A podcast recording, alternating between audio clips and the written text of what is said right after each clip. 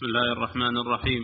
الحمد لله رب العالمين وصلى الله وسلم على عبده ورسوله نبينا محمد وعلى آله وأصحابه أجمعين. قال المؤلف رحمه الله تعالى الدليل الثالث قوله تبارك وتعالى لا يتخذ المؤمنون الكافرين أولياء من دون المؤمنين.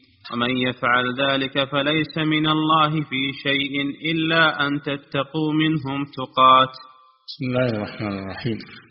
الحمد لله رب العالمين.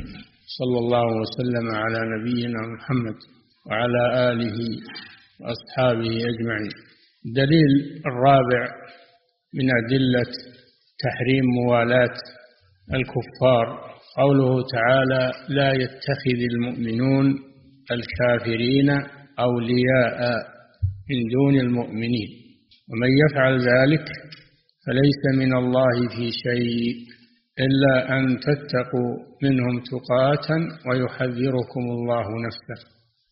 فقوله تعالى لا يتخذ هذا نهي لا الناهية. ولذلك جزمت الفعل اتخذ. وكسر تخلصا من التقاء الساكنين. أصلها لا يتخذ بالسكون. ولما كان يلتقي ساكن مع ساكن حركت الزال المجزومة بالكسرة تخلصا من التقاء الساكنين. لا يتخذ المؤمنون أي أهل الإيمان والإسلام الكافرين وهم الذين كفروا بالله عز وجل وكفروا برسوله صلى الله عليه وسلم وأبوا أن يدخلوا في الإسلام عنادا واستكبارا وحسدا وغير ذلك من مقاصدهم التي صدتهم عن الإيمان. فالله جل وعلا نهى المؤمنين عن اتخاذ هؤلاء أولياء بالمحبة بالنصرة بغير ذلك من أنواع المقاربة الدينية.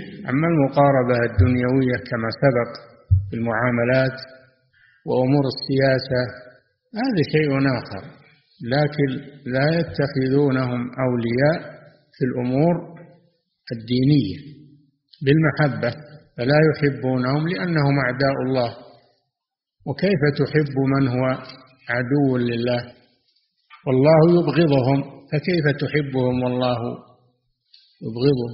لا تتخذوا عدوي وعدوكم أولياء تلقون إليهم بالمودة. فالواجب أن تبغض من يبغضهم الله وأن تعادي أعداء الله. فإن الله عدو للكافرين. فإن الله لا يحب الكافرين. إذا كان الله لا يحب الكافرين فكيف أنت تحبهم؟ وكذلك بالمناصرة لهم والإعانة لهم على كفرهم. لا يجوز للمؤمنين أن يناصروهم وأن يعينوهم على ما يمكن كفرهم وينشر كفرهم. لا يجوز للمسلمين أن يمكنوهم من بناء الكنائس في بلاد المسلمين أن يمكنوهم من الاستيطان في جزيرة العرب التي هي مشع الإيمان أما أنهم يدخلون لأغراض مؤقتة ويرجعون فهذا لا مانع منه ليس هذا هو المقصود من إخراجهم كما فهم بعض الجهال. فهذا فيه قطع للموالاة بين المؤمنين والكفار لأنهم ضدان. هذا كافر وهذا مؤمن ضدان لا يجتمعان. وهذا نهي من الله يقتضي التحريم. ومفهوم الآية لا يتخذ المؤمنون الكافرين أن الواجب أن يتخذ المؤمنون المؤمنين أولياء. إنما وليكم الله ورسوله والذين آمنوا الذين يقيمون الصلاة وهم راكعون ويؤتون الزكاة وهم راكعون. من يتولى الله ورسوله والذين آمنوا فإن حزب الله هم الغالبون. قال تعالى لا تجد قوما يؤمنون بالله واليوم الآخر يوادون من حاد الله ورسوله. ولو كانوا آباءهم أو أبناءهم أو إخوانهم أو عشيرتهم. فأنت تبغضه وإن كان قريبا لك لأن الله يبغضه. لكفره بالله عز وجل. أنت تبغضه لله تبغضه لله تعاديه لله جل وعلا. لكن ليس معنى ذلك أن تظلمه وأن تجور عليه بغير حق. لا يجوز هذا. لا يجرمنكم شنآن قوم على ألا تعدلوا. اعدلوا هو أقرب للتقوى. فأنت لا تجور عليه ولا تظلمه لكنك لا تحبه.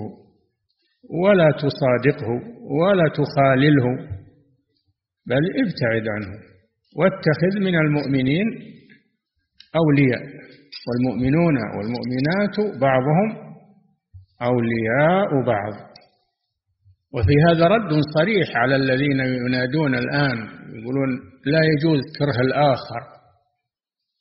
كره الآخر كيف لا يجوز كره؟ يجب كره الآخر يجب كره الكافر. يجب أن تكرهه وأن تقول لا يجوز. هذه محادة لله محادة لله ولرسوله. بل يجب علينا أن نكره الكفار كرها لله عز وجل وبغضا لله. ما هو من أجل الهوى وإنما من أجل الله سبحانه وتعالى. لا تتخذوا عدوي وعدوكم أولياء من دون المؤمنين. ولهذا قال من دون المؤمنين. تترك المؤمنين وتروح تتخذ الكفار أولياء؟ لا يجوز. المؤمنون والمؤمنات بعضهم أولياء بعض. فالواجب أن تجعل ولايتك للمؤمنين إخوانك المؤمنين.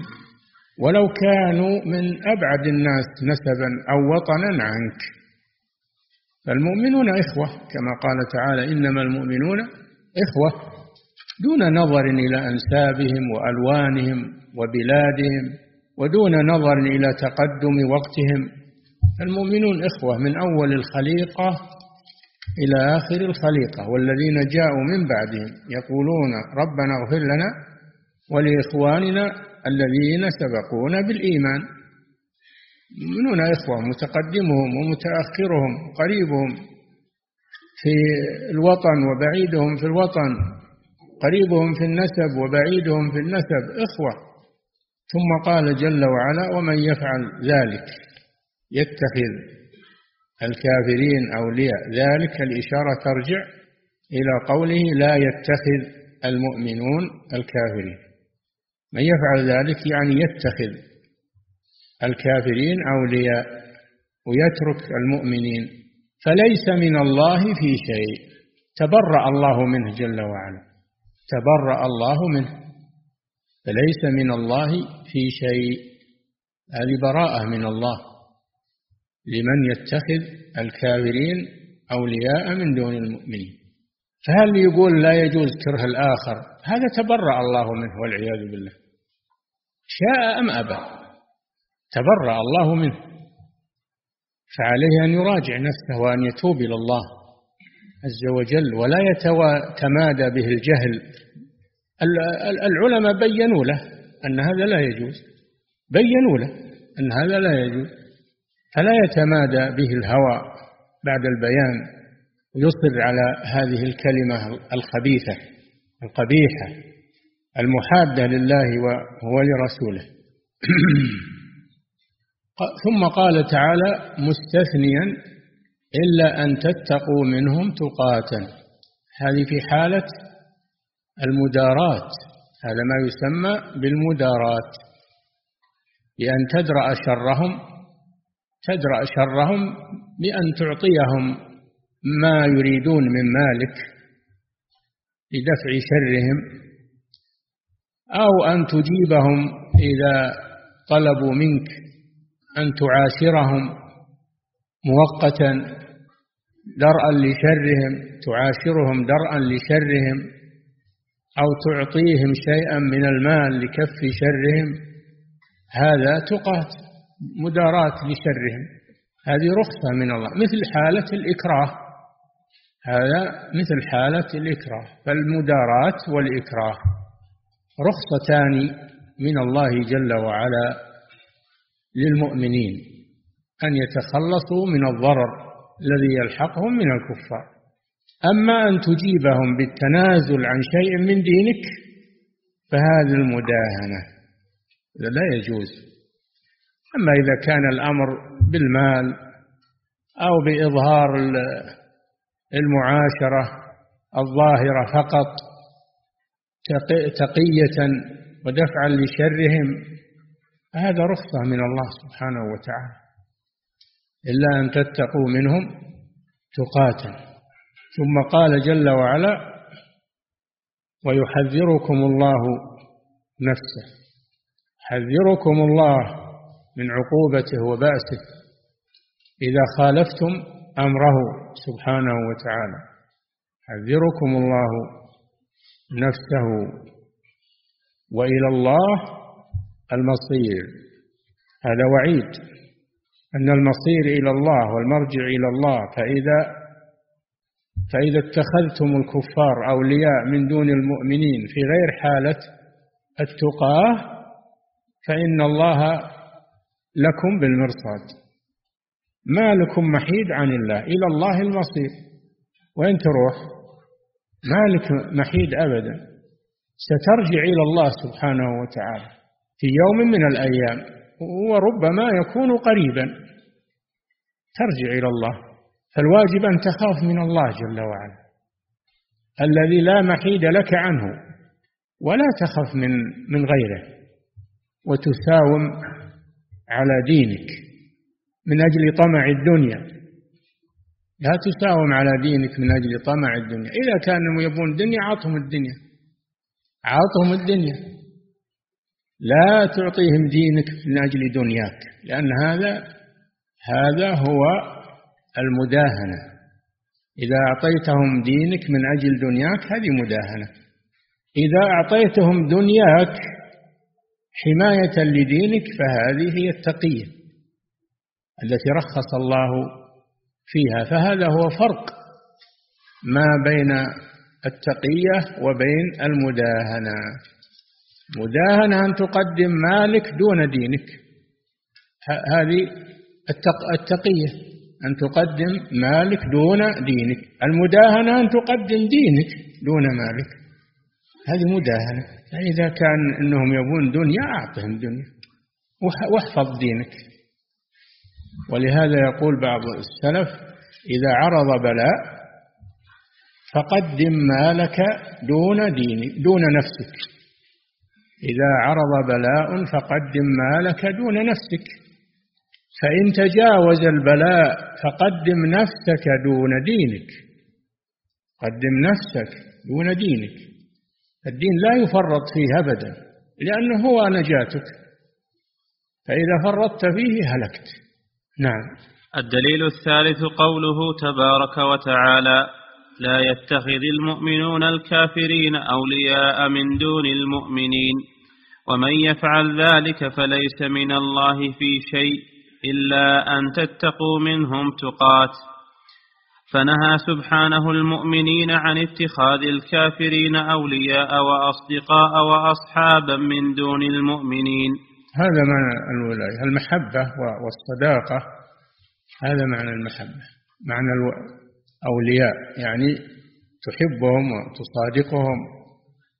نعم نعم فنهى فنهى سبحانه وتعالى فنهى سبحانه وتعالى المؤمنين عن اتخاذ الكافرين أولياء وأصدقاء وأصحابا من دون المؤمنين. أولياء وأصدقاء وأصحابا من دون المؤمنين. يعني بالمحبة والصداقة. نعم. نعم. فنهى سبحانه وتعالى المؤمنين عن اتخاذ الكافرين أولياء وأصدقاء وأصحابا من دون المؤمنين. وأصحابا المصاحبة ما تتخذ الكافر صاحبا لك. لا تتخذه صاحبا لك. لأنك إذا صاحبته تنازلت عن دينك. ولا وليس معنى ذلك أنك تظلمه أو تعتدي عليه.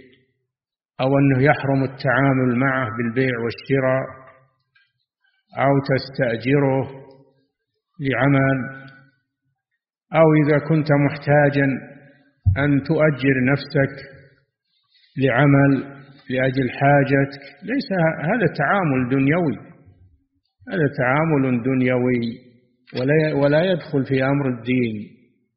يجب الفرق بين هذا وهذا. نعم. فنهى سبحانه وتعالى المؤمنين عن اتخاذ الكافرين أولياء وأصدقاء وأصحابا من دون المؤمنين وإن كانوا خائفين منهم. وإن كانوا خائف وإن كان المؤمنون خائفين من الكفار. ما لم يبلغ الخوف ما لم يبلغ الخوف إلى الخطر من شرهم حينئذ يجوز اتخاذ التقية. بإعطائهم شيء من الدنيا لدفع شرهم. تنازل عن الدنيا من أجل الحفاظ على الدين هذا طيب. تقدم مالك دون دينك شيء طيب هذا. نعم. وأخبر أن من فعل ذلك فليس من الله في شيء. إي نعم هذه براءة من الله عز وجل وعيد شديد. وهو أن الله تبرأ منه. ومن تبرأ الله منه ماذا تكون حاله؟ من هو وليه؟ ومن هو نصيره؟ نعم. أي لا يكون من أولياء الله الموعودين بالنجاة في الآخرة. نعم. إلا أن وهذا ليس معناه أنه يكفر. فسره الشيخ رحمه الله بهذا. ليس معناه أنه يكفر. لكن معناه أنه وعيد. وعيد شديد. هذا من آيات الوعيد. أعد عبارة الشيخ. قال وأخبر نعم فنهى سبحانه المؤمنين نعم عن الجملة اللي وقفت عليها نعم. وأخبر أن من فعل ذلك فليس من الله في شيء أي لا يكون من أولياء الله الموعودين بالنجاة في الآخرة. لا يكون من أولياء الله الموعودين بالنجاة في الآخرة. لكن ليس معناه أنه يكفر. لكن معناه أنه لا ينجو في الآخرة من العذاب والمؤمن قد يعذب في الآخرة. نعم. إلا أن تتقوا منهم تقات وهو أن يكون الإنسان مقهورا معهم لا يقدر على عداوتهم. شوف مقهورا. سبق أنه قال الخوف يعني الخوف اللي لم يصل إلى حد القهر. أما إذا حصل إذا وصل الخوف إلى حد القهر جازت التقاه وهي المداراة دفعا لشرهم. نعم. وهو أن يكون الإنسان مقهورا معهم لا يقدر على عداوتهم. نعم. فيظهر لهم المعاشرة والقلب مطمئن بالبغضاء والعداوة. يظهر لهم ما يدفع شرهم من الكلام والمال ما يدفع شرهم عنه هذه رخصة من الله سبحانه وتعالى. وهذا ما يسمى بالمدارات نعم. فيظهر لهم المعاشرة والقلب مطمئن بالبغضاء والعداوة. نعم. فكيف بمن اتخذهم أولياء من دون المؤمنين من غير عذر؟ كيف بمن يتقرب إليهم ويطلب رضاهم من غير عذر؟ ما ما لهم سلطة عليه ولا ولا أكرهوه ولا قهروه وإنما هو عنده محبة لهذا الشيء. هو عنده محبة لهذا الشيء. هذا هو الذي عليه الوعيد لأنه فعل المحرم بدون عذر شرعي. نعم. فكيف؟ فكيف بمن اتخذهم أولياء من دون المؤمنين من غير عذر؟ استحباب الحياة الدنيا على الآخرة. هذا هو. هذا اللي قلنا أنه إذا قدم دينه دون دون ماله ودون حياته الدنيا فهذا يكون عليه الوعيد. كما في قوله تعالى ذلك بأنه مستحب الحياة الدنيا على الآخرة وأن الله لا يهدي القوم الكافرين. فمن أطاعهم وصادقهم وأحبهم من أجل طمع الدنيا من أجل أن يعطوه من الدنيا وينال من الدنيا فهذا هو المتوعد. نعم.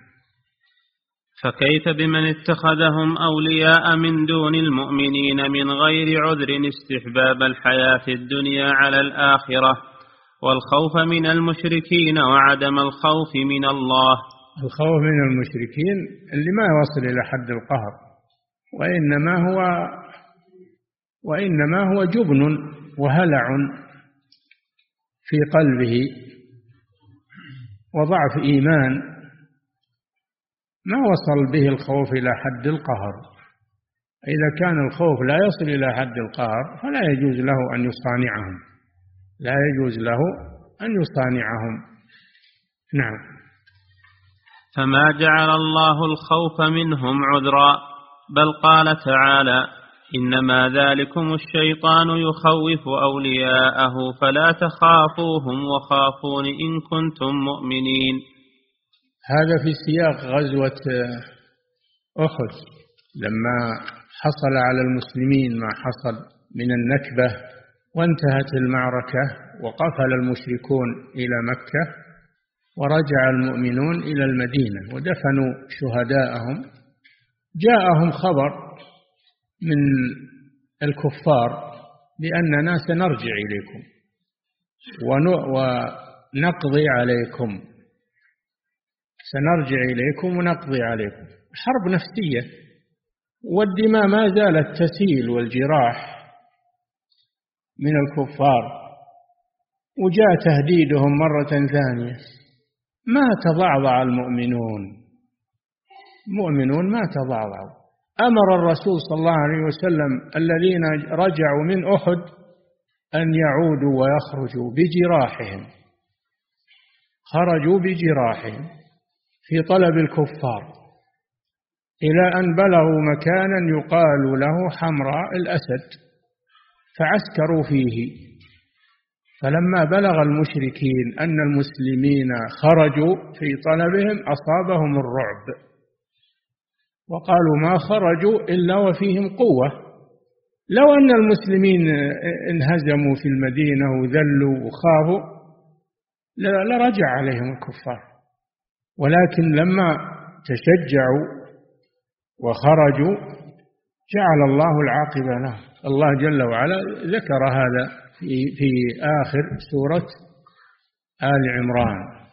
الذين استجابوا لله والرسول من بعد ما أصابهم القرح خرجوا استجابوا لله والرسول وخرجوا وهم جرحى. للذين أحسنوا منهم واتقوا أجر عظيم. الذين قال لهم الناس يعني مندوب الكفار والناس يطلق على الواحد. الذين قال لهم الناس إن الناس وهم الكفار قد جمعوا لكم يعني سيرجعون لكم مرة ثانية. وهم توهم ما بريت جروحهم. قال لهم الناس إن الناس قد جمعوا لكم فاخشوهم. فزادهم إيمانا. ما تضعضعوا من هالكلام هذا وهالتهديد زادهم إيمان. وقالوا حسبنا الله ونعم الوكيل. توكلوا على الله عز وجل. حسبنا الله أي كافينا ولا نلتفت إلى تهديد أحد لأن الله هو حسبنا وكافينا معتمدين على الله جل وعلا ونعم الوكيل الموكول إليه الأمر. فلما بلغ الكفار صلابة المسلمين أصابهم الرعب وواصلوا السير إلى مكة ولم يرجعوا فانقلبوا بنعمة من الله وفضل. لم يمسسهم سوء. واتبعوا رضوان الله والله ذو فضل على المؤمنين. ثم قال إنما ذلكم الشيطان يخوف أولياءه فلا تخافوهم. وخافوني إن كنتم مؤمنين. هل اللي بلغكم هالخبر هذا من الشيطان. يخوف أولياءه. قيل معناه يخوفكم بأوليائه وهم الكفار. وقيل معناه يخوف أولياءه من المؤمنين والمنافقين. من المنافقين. يخوف أولياءه من المنافقين لأن المنافقين أولياء الشيطان وهم يظهرون الإيمان. إنما ذلكم الشيطان يخوف أولياء أي يخوفكم بأوليائه أو يخوف أولياءه من المنافقين. فلا تخشوهم واخشون إن كنتم مؤمنين. وهذا الذي حصل من المسلمين أنهم لم يخشوهم وإنما خشوا من الله سبحانه وتعالى. نعم هذا هو الشاهد من الآية أنه لا يجوز أن المسلمين يخشون الكفار وإنما يخشون الله سبحانه وتعالى ويعتمدون على الله. نعم. الدليل الرابع قوله تعالى يا أيها الذين آمنوا إن تطيعوا الذين كفروا يردوكم على أعقابكم فتنقلبوا خاسرين. نعم. قال الله تعالى هذا الدليل الرابع. يا أيها الذين آمنوا هذا نداء من الله للمؤمنين. إن تطيعوا الذين كفروا إن تطيعوا الذين كفروا فيما يطلبون منكم من التخلي عن دينكم وموافقة الكفار. إن تطيعوا الذين كفروا يردوكم على أعقابكم. يعني يردوكم عن الدين. فدل على أن طاعة الكفار في التخلي عن دين الإسلام أنه ردة. أنه ردة. لأن الله قال يردوكم على أعقابكم. فإذا أطعنا الكفار وتخلينا عن ديننا أو عن شيء منه لو قالوا لنا لا تصلون لا تصلون بالمساجد لا تدرسون في المدارس ما نطيعهم ما نتخلى عن شيء من ديننا. فإن تخلينا عن شيء من ديننا طاعة للكفار هذه ردة. يردوكم على أعقابكم. فتنقلبوا خاسرين. فالواجب على المسلمين الثبات على دينهم. الثبات على دينهم. مهما كلفهم الأمر ولا يتراجعوا عن شيء من دينهم هذه مداهنة كما كررنا هذا مداهنة. أما أنهم يجيبون الكفار في الأمور التي ليست من الدين بل بإعطائهم شيء من المال أو إظهار شيء من المعاشرة الظاهرة مع طمأنينة القلب بعداوتهم فهذا مرخص فيه. لكن أن نعطيهم شيئا من ديننا ونترك شيئا من ديننا تحت تهديدهم هذا أمر لا يجوز. ومن فعله فقد ارتد عن دين الإسلام. نعم. الدليل الرابع قوله تعالى يا أيها الذين آمنوا إن تطيعوا الذين كفروا يردوكم على أعقابكم فتنقلبوا خاسرين. فأخبر تعالى أن المؤمنين إن أطاعوا الكفار فلا بد أن يردوهم على أعقابهم عن الإسلام. أي نعم لأن الكفار ما يرضيهم ما يرضيهم أن تعطيهم الدنيا أو تعطيهم ما يرضون إلا بأن يرتد المسلمون عن دينهم. قال تعالى ولن ترضى عنك اليهود ولا النصارى حتى تتبع ملتهم. وقال سبحانه وتعالى يا أيها الذين آمنوا إن تطيعوا فريقا من الذين أوتوا الكتاب إن تطيعوا فريقا من الذين أوتوا الكتاب يردوكم بعد إيمانكم كافرين. وكيف تكفرون وأنتم تتلى عليكم آيات الله وفيكم رسوله ومن يعتصم بالله فقد هدي إلى صراط مستقيم فدل على أن المسلمين لا يجوز لهم بحال من الأحوال أن يتنازلوا عن شيء من دينهم مهما كلف الأمر ومن فعل ذلك ارتد عن الإسلام أما أنه يجيبهم بالأشياء اللي في غير الدين في الأموال في الكلام في كذا الأمور الظاهرة التي ليست من الدين. هذا لا بأس به عند الحاجة أو عند الضرورة. نعم. فأخبر تعالى أن المؤمنين إن أطاعوا الكافرين فلا بد أن يردوهم على أعقابهم عن الإسلام. ولا يرضون إلا بذلك. الكافر ما يرضى إلا بذلك إلا أن تتخلى عن دينك. ولا يزالون يقاتلونكم حتى يردوكم عن دينكم إن استطاعوا. وودوا لو تكفرون ودوا لو تكفرون كما كفروا فتكونون سواء. فلا يرضي الكفار. فالآن اللي ينادون بالحوار مع مع الأديان الثلاثة و هم يريدون بذلك أن نعترف بدينهم. ودينهم باطل. كيف نعترف به كفر؟ ما نعترف به كفر. يريدون أننا نعترف بدينهم ثم أن نتخلى عن ديننا. يريدون الأمرين. يريدون أولا أننا نعترف بدينهم. نقول أنتم على دين صحيح وحنا على دين صحيح. هذا لا يجوز. نحن لا نصحح الكفر.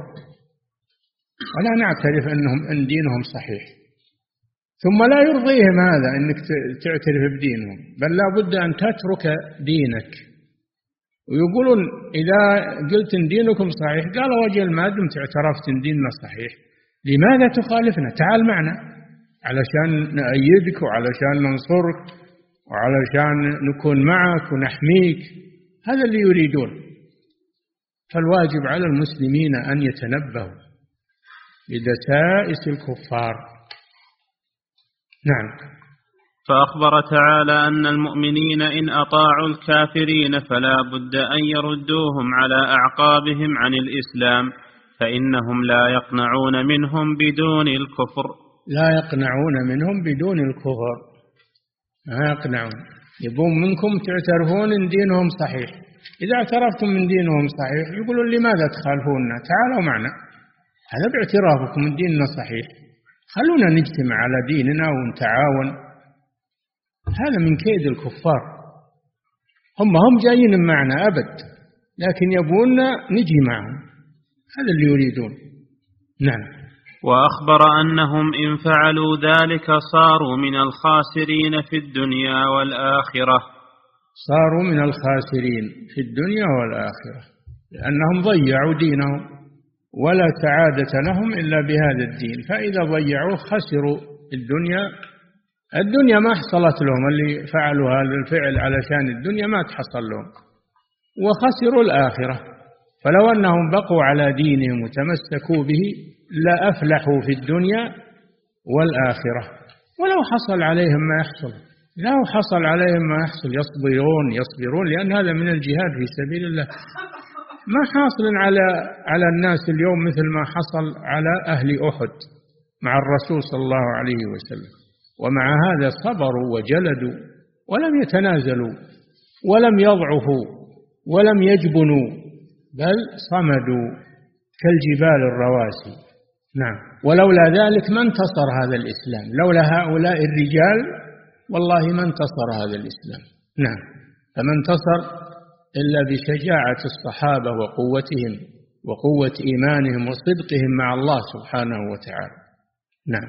ولم يرخص في موافقتهم وطاعتهم خوفا منهم وهذا هو الواقع. نعم. لم يرخص في طاعتهم وموافقتهم خوفا منهم. الله جل وعلا يقول فلا تخشوهم واخشوا فلا تخافوهم وخافون كنتم مؤمنين. نعم. ولم يرخص في موافقتهم وطاعتهم خوفا منهم. وهذا هو الواقع فإنهم لا يقنعون ممن وافقهم إلا بشهادة أنهم على حق. آه أنهم على حق. إن دينهم صحيح. إن قول النصارى الله ثالث ثلاثة هذا صحيح. إن كان عندكم استعداد تقولون هذا وتشهدون لهم ما مسلم إن شاء الله بيقول هذا. من قول النصارى الله ثالث ثلاثة أو قول اليهود إن الله بخيل إن الله فقير ونحن أغنياء يد الله مغلولة توافقونهم على هذا؟ ما توافقونهم على هذا. نعم. فإنهم لا يقنعون ممن وافقهم إلا بشهادة أنهم على حق. وإظهار العداوة والبغضاء للمسلمين. وأيضا المشركين ما يرضون إلا أن تقولوا إن عبادة الأصنام صحيحة وإن عبادة القبور والأضرحة صحيحة وأنتم على حق. فاللي يقول هذا يكفر اللي يقول هذا يكفر اللي يقول إن إن الكفر حق إنه صحيح وإنه دين صحيح هذا يكفر يرتد عن دينه. نعم. فإنهم لا يقنعون ممن وافقهم إلا بشهادة أنهم على حق وإظهار العداوة والبغضاء للمسلمين وقطع اليد منهم. ما يرضون إلا بهذا أنكم تعترفون بصحة دينهم الباطل وأن تتركوا دينكم وأن تكونون معهم وتتركون المؤمنين. ما تكونون مع المؤمنين تتخلون عن إخوانكم. تكونون في ولايتهم ما يرضون بدون هذه الأمور. فاللي عنده استعداد لهذه الأمور ويتخلى عن دينه يرتد فليفعل هذا. نعم. ثم قال تعالى بل الله مولاكم وهو خير الناصرين. ثم قال بعدها بل الله مولاكم. مثل ما قال الصحابة الرسول صلى الله عليه وسلم والصحابة حسبنا الله ونعم الوكيل. الله مولانا. ولما قال أبو سفيان بعد الهزيمة وبعد القتل قال لنا العزى ولا عزى لكم. العزى الصنم اللي يعبدونها. قال الرسول صلى الله عليه وسلم أجيبوه. قالوا ماذا نقول؟ قال قولوا الله مولانا ولا مولى لكم. الله مولانا ولا مولى لكم. هذا هو الجواب الحاسم. هذا هو الجواب الحاسم اللي يقطع أطماعه نعم. فأخبر تعالى أن الله مولى المؤمنين وناصرهم وهو خير الناصرين. النصر من عند الله وما النصر إلا من عند الله. إن الله عزيز حكيم. اللي يلتمس النصر من الكفار ومن أعدائه؟ هذا سفيه. اللي يلتمس النصر من الكفار ومن أعداء المسلمين هذا سفيه. النصر من عند الله جل وعلا وبيد الله لكنه ما هو بينصر إلا من ينصره. قال تعالى إن تنصروا الله ينصركم. قال تعالى ولا ينصرن الله من ينصره. إن الله لقوي عزيز. نعم. ففي ولايته وطاعته سبحانه غنية وكفاية عن طاعة الكفار. لكن هذا يحتاج إلى إيمان يحتاج الاقتناع بأنه أن النصر من عند الله وأن الخير بيد الله وأن نواصي العباد بيد الله هذا يحتاج إلى إيمان قوي. وإما إذا ضعف الإيمان وتضعضع فإنه تأتي الآفات. نعم. فيا حسرة على العباد الذين عرفوا التوحيد ونشأوا فيه ودانوا به زمانا كيف نعم. خ... الشيخ يتأسف على ناس عاشوا تحت دعوة الشيخ رحمه الله وعرفوا الحق وعاشوا في نعمة ورخاء تحت حكم إسلامي فلما جاء الأعداء انضموا إليهم وتركوا المسلمين وصاروا مع عباد القبور بعدما كانوا مع الموحدين. يتأسف عليهم رحمه الله. نعم. فيا حسرة على العباد الذين عرفوا التوحيد ونشأوا فيه ودانوا به زمانا. كيف خرجوا عن ولاية رب العالمين وخير الناصرين إلى ولاية القباب وأهلها؟ أي نعم. صاروا مع عبدة القباب والأضرحة. والقبور وصاروا يثنون عليهم ويصاحبونهم ويأيدونهم على المسلمين يأيدونهم على المسلمين انضموا إليهم وإلى جيشهم. هذا حصل والعياذ بالله. نعم. فالشدائد إذا جاءت تميز المؤمن الصادق من المنافق ومن ضعيف الإيمان. نعم. فيا حسرة على العباد الذين عرفوا التوحيد ونشأوا فيه ودانوا به زمانا. كيف خرجوا عن ولاية رب العالمين وخير الناصرين إلى ولاية القباب وأهلها ورضوا بها بديلا عن ولاية من بيده ملكوت كل شيء. بئس نعم. نعم. بئس للظالمين بدلا. والمراد بالقباب البنايات اللي على القبور يعبدونها من دون الله. وهذا موجود ومستمر إلى الآن في كثير من البلاد. جعلوا القباب على القبور وصاروا يطوفون بها ويتقربون إلى الموتى بالذبائح والنذور والاستغاثة وبجميع أنواع العبادة والعياذ بالله. يجي واحد من الموحدين اللي عرف التوحيد ما هو بجاهل عرف التوحيد فلما خاف منهم انضم إليهم. انضم إليهم. صار يخاف. يخاف منهم ولا يخاف من الله عز وجل. فانتكس عن دينه. نعم. الدليل الخامس. المسلمون ولله الحمد ثبتوا وأصابهم ما أصابهم لكن الله أعاد لهم الكرة. أعاد لهم الكرة وعادت دولتهم ودعوتهم والحمد لله. ولا تزال. ما تزال والحمد لله. فما حصل للكافرين أو للقبوريين ما حصل لهم طلبهم ما محوا الدعوة هذه ولا أزال لأنها دعوة حق. والله جل وعلا يقول فأما الزبد فيذهب جفاء وأما ما ينفع الناس فيمكث في الأرض. دعوة حق. ولا لو هي دعوة دنيا ولا دعوة رياسة أو ملك راحت مع أول عاصفة. لكن لما كانت دعوة حق وصدق ما ضرها ما جرى على أهلها بل عادت كما كانت ولا تزال ولله الحمد. نعم. الدليل الخامس قوله تعالى فمن اتبع رضوان الله كمن باء بسخط من الله ومأواه جهنم وبئس المصير. مأواه جهنم مبتدأ وخبر نعم. الله جل وعلا يقول أفمن اتبع رضوان الله؟ هذا استفهام إنكار استفهام إنكاري. أفمن اتبع رضوان رضوان الله كمن باء أي رجع بسخط من الله لا لا يستوون أبدا لا يستوون أبدا. والذي اتبع رضوان الله جل وعلا هو المتمسك بدينه. المتمسك بدينه هو الذي اتبع رضوان الله جل وعلا. والذي تخلى عن دينه هو الذي باء يعني رجع بسخط من الله. ومأواه جهنم مصيره جهنم والعياذ بالله في الدار الآخرة. وبئس المصير. فهذا مقارنة بين من تخلى عن دينه وأطاع الكفار في التخلي عن دينه وبين من ثبت على دينه صبر صبر على البلاء. ونال رضوان الله جل وعلا. أفمن اتبع رضوان الله كمن باء أي رجع بسخط من الله ومأواه جهنم.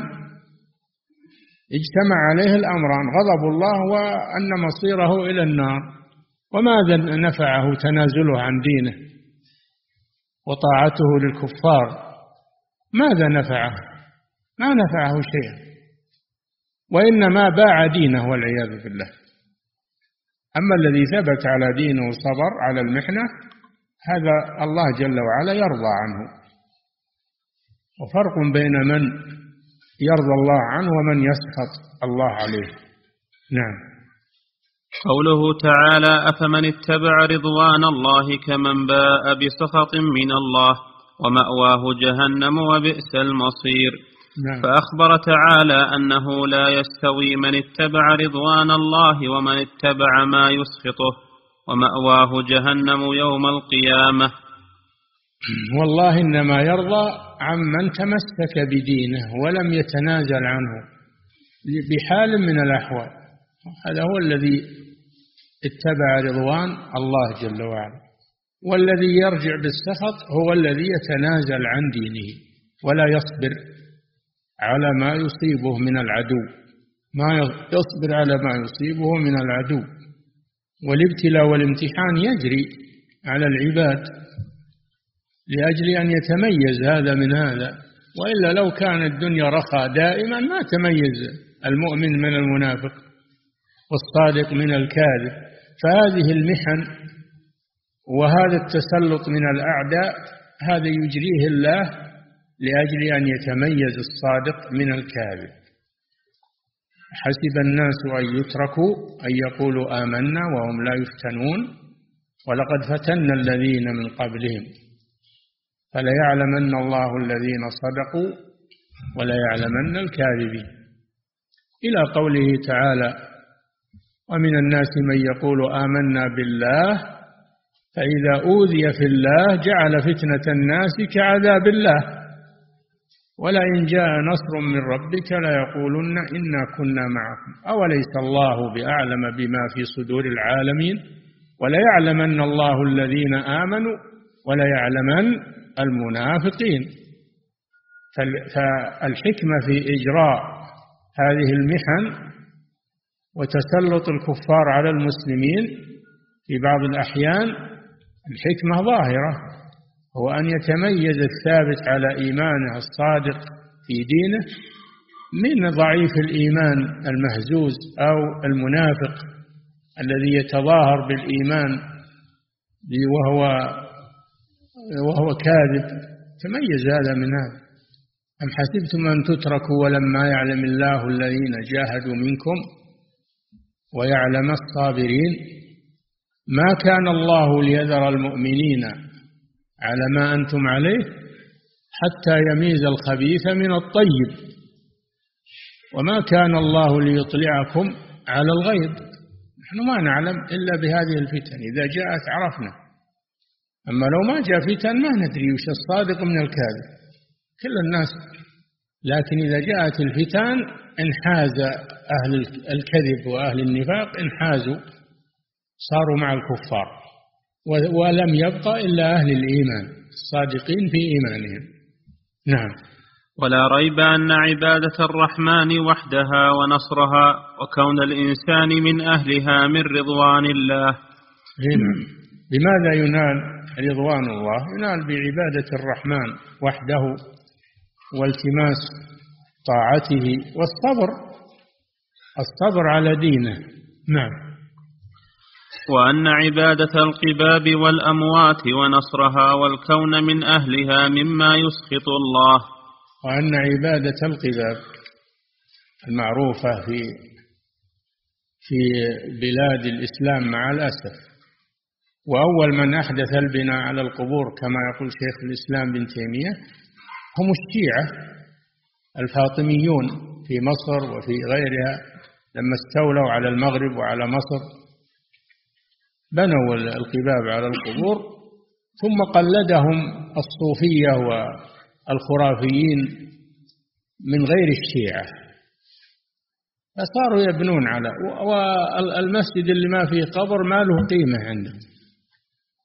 ما يصير المسجد له قيمة إلا إذا صار فيه قبر. ولا المساجد الخالية من القبور ما يروحون له ولا يبونه فتنة والعياذ بالله فتنة. فأول من أظهر هذا هم أعداء الله الشيعة الذين اندسوا في الإسلام لإفساده وهم صنيعة من اليهود صنيعة من صنائع اليهود أو من صنائع المجوس لأن الشيعة على قسمين شيعة من صنائع المجوس وشيعة من صنائع اليهود يتعاونون فيما بينهم بدعوى حب أهل البيت. تفريق المسلمين وأعانهم على ذلك الصوفية من المنتسبين للسنة الذين ليسوا ليسوا شيعة في الأصل لكن يحبون القبور ويحنون إليها فعاونوا هؤلاء الشيعة فقاموا بإحياء هذه القباب وهذه القبور ويحثون عليها ويحنون إليها. كأنهم ممنوعين من شيء كأنهم ممنوعين من الماء البارد. عطش ممنوعين من الماء. يحنون إليها الآن ويدعون إليها بحجة إحياء الآثار يقولون. آثار الصالحين. لماذا تطمس؟ لما؟ وهي وسيلة إلى الشرك. أولا يسمى آثار وفي النهاية يقال فيها بركة. ثم في النهاية تعبد من دون الله عز وجل. مكر وحيلة وشر بالمسلمين لكن يجب التنبه لهذه الأمور وأن لا يتساهلوا فيها. قوم نوح بماذا عبدوا الأصنام؟ السبب ما هو؟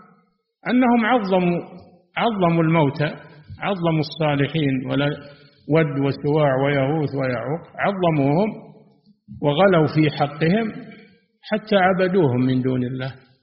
وهذا هو الواقع اليوم. الغلو في الصالحين. فلان ولي من أولياء الله فيبنى عليه قبة وينور ويحط عليه آه، زخارف وأستار ويحط عليه مباخر ويحط له سدنة. هذا هو الواقع الآن. يحط له سدنة وصناديق للصدقات والتبرعات. صارت أصنام. مثل اللات والعزى ومنات ثالثة الأخرى. إيش الفرق؟ قوم نوح إنما غل إنما أشركوا بهذا بالصالحين بالغلو في الصالحين. فالخطة واحدة شيطانية من قديم الزمان وحديثه. فالواجب على المسلمين أن يصمدوا وأن ينهوا عن الغلو وعن إحياء الآثار إحياء آثار الصالحين. والمعظمين ينهوا عن ذلك لأنه وسيلة إلى الشرك. الشيطان يقول لهم الآن هذا آثار تاريخية. يشوفون حضارة الأولين آثار تاريخية. ثم بعدين يقول لهم لا هذه ما هي مجرد آثار تاريخية هذه أصحابها ينفعون ويضرون ويقضون الحاجات. ثم يبنون عليها ثم تصير أصنع. هذا القصد. فالواجب التنبه لمثل هذه الأمور ولكيد شياطين الإنس والجن. وسد الذرائع المفضية إلى الشرك والكفر. الشرك والكفر ما هو بيأتي يهجم على طول على بلاد المسلمين وإنما يأتي شيئا فشيئا. إذا فتحت الذرائع ووسائل الشرك جاء الشرك ولو متأخرا. نعم. فلا يستوي عند الله من نصر توحيده ودعوته بالإخلاص وكان مع المؤمنين ومن نصر الشرك ودعوة الأموات وكان من المشركين. لا يستوي هذا وهذا عند الله. أفمن اتبع رضوان الله كمن باء؟ يعني لا يستوون. هذا استفهام إنكاري. لا يستوون أبدا. نعم. فإن قالوا خفنا قيل لهم كذبتم. وأيضا فما جعل الله الخوف عذرا في اتباع إذا قالوا خفنا منهم ولذلك سوينا عملنا ما يبون منا عملنا ما يبون منا نخاف منه. قلنا أولا هذا كذب. هم ما خوفوكم أنتم اللي فيكم جبن وضعيف إيمانكم فتوقعتم منهم فبادرتم بطاعتهم دون أن يخوفوكم. ثانيا لو فرضنا أنهم خوفوكم لم يجوز لكم أن تطيعوهم الله جل وعلا يقول إنما ذلكم الشيطان يخوف أولياءه فلا تخافوهم وخافون إن كنتم مؤمنين. نعم. وأيضا فما جعل الله الخوف عذرا في اتباع ما يسخطه ما لم يصل إلى حد الإكراه. ما لم يصل الخوف إلى حد الإكراه. حينئذ الإكراه يدفع الإكراه يدفع مع طمأنينة القلب إلا من أكره وقلبه مطمئن بالإيمان. لكن هؤلاء ما أكرهوا ولا وصلوا إلى حد الإكراه. نعم. بمجرد ما إن الكافرين يعرضون خطة أو يبادرون بتطبيقها والاستجابة لها دون معارضة ودون نعم ضعف. نعم. وأيضا فما جعل الله الخوف عذرا في اتباع ما يسخطه واجتناب ما يرضيه. وكثير من أهل الباطل إنما يتركون الحق خوفا من زوال دنياهم. آه، نعم. كثير من أهل الباطل إنما يتركون دينهم خوفا من زوال دنياهم. وكان المفروض العكس أنهم يتركون دنياهم خوفا على دينهم لأن الدنيا زائلة. والدين والدنيا إذا زالت يعوض الله عنها. الرزق بيد الله لكن الدين إذا زال ما الذي يعوضه؟ وكل كسر فإن الدين يجبره وما لكسر قناة الدين جبران. إذا زال الدين وش بقي؟ لو تعطى الدنيا كلها ما تنفعك. ولو صار معك الدين لو زالت الدنيا كلها ما ضرك. فكر في هذا. نعم. وكثير من أهل الباطل إنما يتركون الحق خوفا من زوال دنياهم وإلا فيعرفون الحق ويعتقدونه ولم يكونوا بذلك مسلمين. ما يكفي أنه يعرف الحق ويعتقده ولكن يخالفه ما ما يكفي هذا.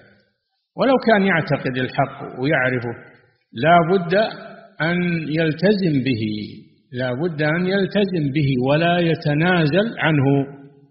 نعم. الدليل السادس. يكفي. أحسن الله إليكم صاحب الفضيلة. يقول أعمل في مستشفى كبير ولدينا موظفون كفار كثر وبعض إخواننا العاملين يلاطفونهم ويأكلون معهم ومنهم من يحبونهم حبا شديدا ويقولون لأجل ترقيق قلوبهم طمعا في إسلامهم. فهل هذا الفعل جائز وما هو الضابط في ذلك؟ الدعوة ما هي بطريقة ما هي بطريقة صداقتهم واللين معهم ما هي بالدعوة بالطريقة هذه؟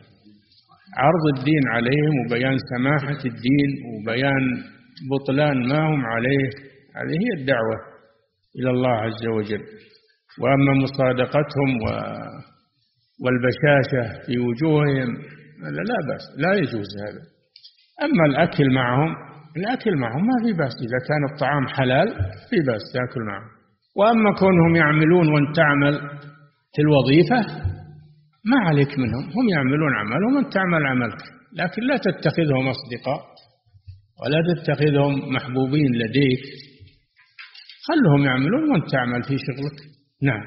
أحسن الله إليكم صاحب الفضيلة. هذا السائل يقول هل هناك فرق بين التولي والموالاة؟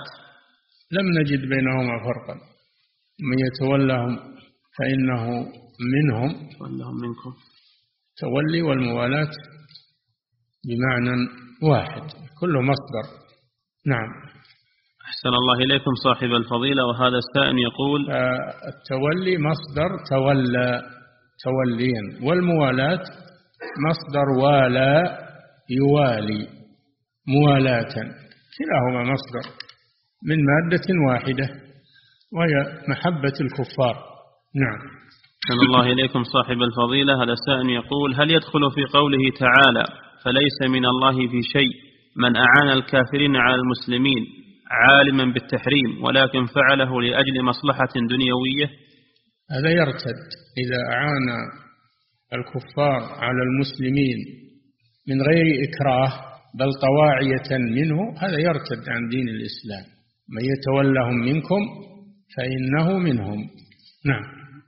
أحسن الله إليكم صاحب الفضيلة. هذا السائل يقول من يعجب ببلاد الكفار لأجل تنظيماتهم وترتيباتهم وطبيعتهم الخلابة؟ من؟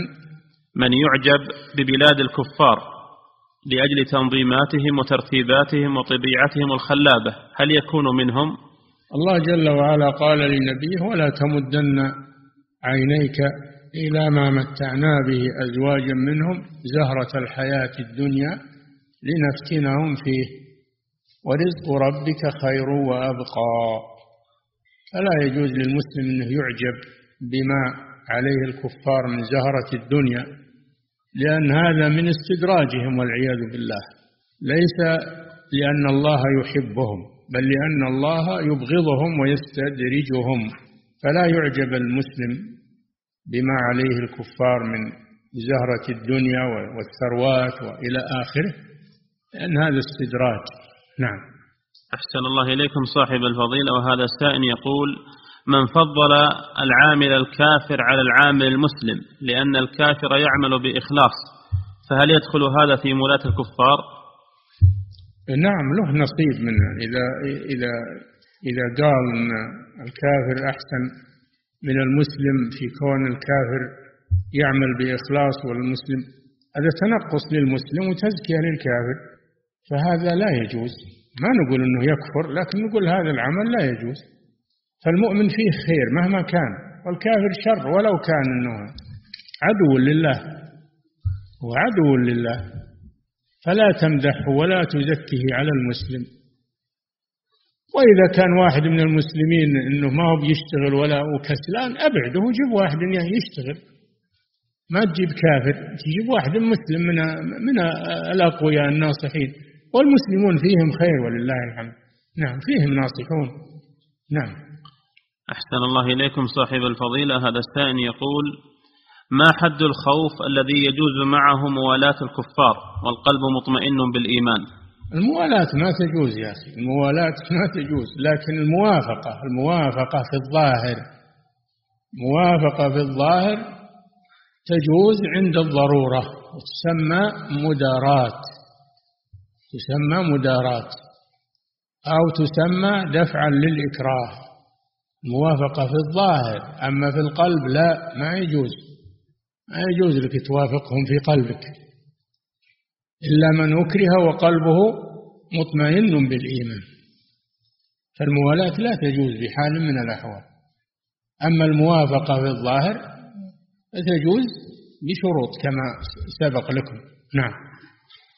أحسن الله إليكم صاحب الفضيلة. وهذا السائل يقول هل يجوز للمسلم أن يعمل عند كافر كأن يكون مديرا له أو رئيسا عليه في العمل؟ والله يقول ولن يجعل الله للكافرين على المؤمنين سبيلا. ولن يجعل الله للكافرين على المؤمنين سبيلا. هذا في الآخرة.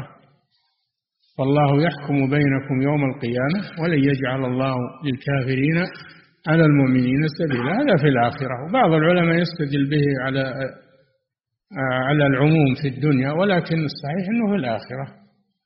وأما تأجير المسلم للكافر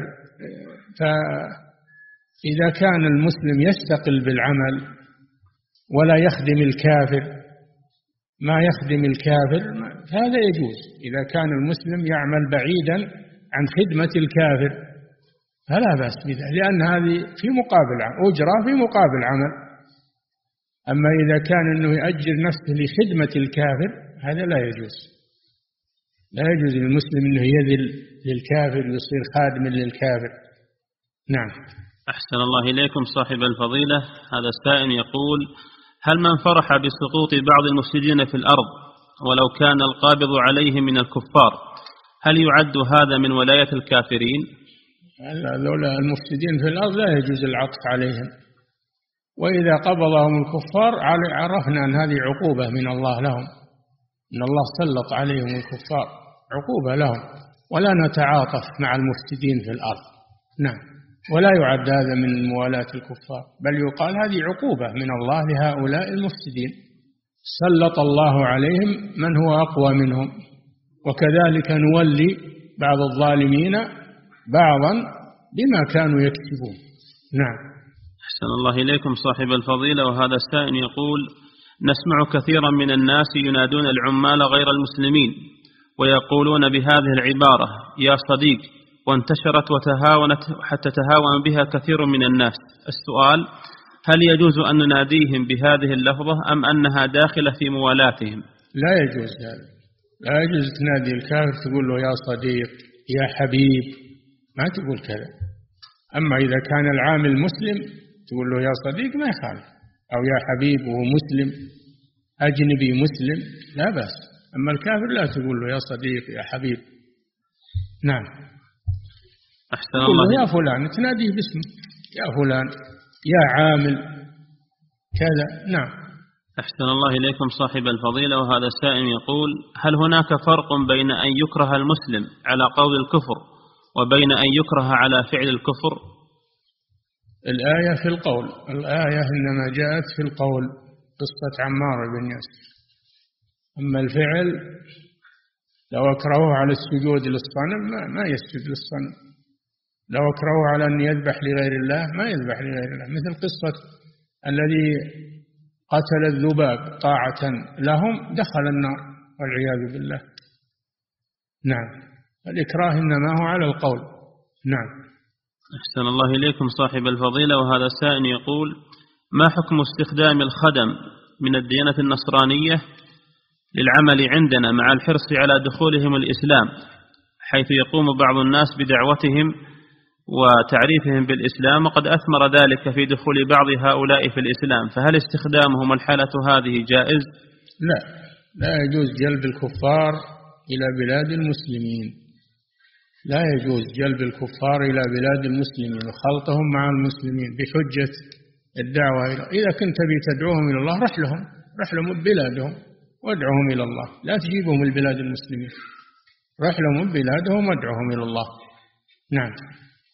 أحسن الله إليكم صاحب الفضيلة وهذا سائل يقول نريد توجيها من فضيلتكم لأولئك الذين يشجعون الفرق الرياضية من بلاد الكفر حتى إنهم يحزنون لخسارتهم ويبتهجون لفوزهم هل حتى وصل الحد إلى بعضهم إلى هجر ومخاصمة من هو من خصومهم في سبيل أولئك الكفرة؟ وإن نصحتهم قالوا إنما نشجع اللعبة اللعبة واللاعبين. واللعب واللاعبين وش الفائدة منه؟ هذا كله من العبث. أنت تشجع العبث وتشجع تشجع الهزل هذا ما يليق بالمؤمن أنه يشجع الهزل والعبث من من المسلم فكيف من الكافر؟ هذا ترهات لا تجوز. نعم. أحسن الله إليكم صاحب الفضيلة. هذا سائل يقول هل يكفر من قاتل في صفوف النصارى ضد المسلمين؟ وهل يجوز قتله؟ هذا إن كان مكرها إن كان مكرها فهو معذور. حملوه غصبا عليه خرجوا به فهو ما أما إن خرج معهم باختياره فهذا عليه الوعيد الشديد كما جاء في المسلمين الذين بقوا في مكة ولم يهاجروا. لما خرج المشركون لغزوة بدر خرجوا بهم ولما التقى المسلمون والكفار قتل هؤلاء المسلمون في صفوف الكفار. فأنزل الله تعالى إن الذين توفاهم الملائكة ظالمي أنفسهم. قالوا فيما كنتم؟ ما قالوا وش, إيمانكم؟ وش دينكم؟ قالوا فيما كنتم. من أنتم معه؟ من أنتم معه؟ قالوا كنا مستضعفين في الأرض ولم يعني ما قالوا هذه حجة الاستضعاف. ألم تكن أرض الله واسعة؟ أنتم ممنوعين من الهجرة. ألم تكن أرض الله واسعة فتهاجروا فيها؟ فأولئك مأواهم جهنم وساءت مصيرا هذا وعيد من الله. لا نقول إنهم كفروا لكن نقول هؤلاء فعلوا كبيرة من كبائر الذنوب. توعدهم الله بجهنم والعياذ بالله. نعم. أحسن الله إليكم صاحب الفضيلة. وهذا السائل يقول إذا قدمت ديني ليس لأجل دنياي وإنما لأجل ديني أيضا. كان أقدم فرض صغير على ما هو أكبر لكي لا يصل إليه فهل هذا يجوز؟ ما تتنازل عن شيء من دينك. لو قالوا لك احلق لحيتك ما تحلق لحيتك لأن هذا شيء من دينك ولا تطيعهم في هذا. الدين ما يتساهل في شيء منه طاعة للكفار أبدا. المسلم يعتز بدينه ويترفع بدينه ولا يذل للكفار ويتنازل عن شيء منه لا من السنن ولا من الواجبات. نعم. أحسن الله إليكم صاحب الفضيلة وهذا السائل يقول هل تعتبر الصوفية من أهل السنة والجماعة؟ في الأصل في الأصل لكن كم يخرج من أهل السنة وكم يرتد من أهل السنة والجماعة؟ يكون الإنسان من أهل السنة والجماعة ثم يرتد إذا عبد القبور ارتد ولو كان أصله من أهل السنة والجماعة. نعم. ويقول أحسن الله إليكم في بقية سؤاله وكيف أتعامل مع من يدافع عن الصوفية؟ تنصحه وتحذره من ذلك فإن أصر تبتعد عنه. لأنك بلغته ونصحته ولم يمتثل فابتعد عنه. نعم. أحسن الله إليكم صاحب الفضيلة. وهذا السائل يقول هل كثرة الفتن التي تمر بالمسلم دالة على كثرة ذنوبه؟ قد يكون أنه لذنوبه وقد يكون أن الله يريد أن يمحصه ويطهره. قد يكون هذا وهذا. نعم. أحسن الله إليكم صاحب الفضيلة وهذا السائل يقول ما هو المقصود بما نسمعه من تقنين الفقه؟ وهل هو في صالح الإسلام والمسلمين؟ هذا لا لا أصل له وإن شاء الله دولتنا دولة مسلمة ولا تجيبها. هذه أفكار واقتراحات هذه أفكار واقتراحات والمسلمون ضدها إن شاء الله ولن تتم بحول الله. نعم. هذه حولت من قبل ما هو هذه أول مرة؟ حصل محاولة من قبل وقف العلماء ضدها فانقبرت ولله الحمد. الآن عادوا الكرة وستقبر بإذن الله. نعم. أحسن الله إليكم صاحب الفضيلة هذا السائل يقول ما هو الضابط في لباس الشهرة؟ اللي يخالف ما عليه المجتمع. إذا كان المجتمع على لباس مباح على لباس مباح مشروع. وجيت وخالفتهم هذا لباس الشهرة. نعم. أحسن الله إليكم انتهى. الله تعالى أعلم صلى الله وسلم على نبينا محمد وعلى آله وصحبه.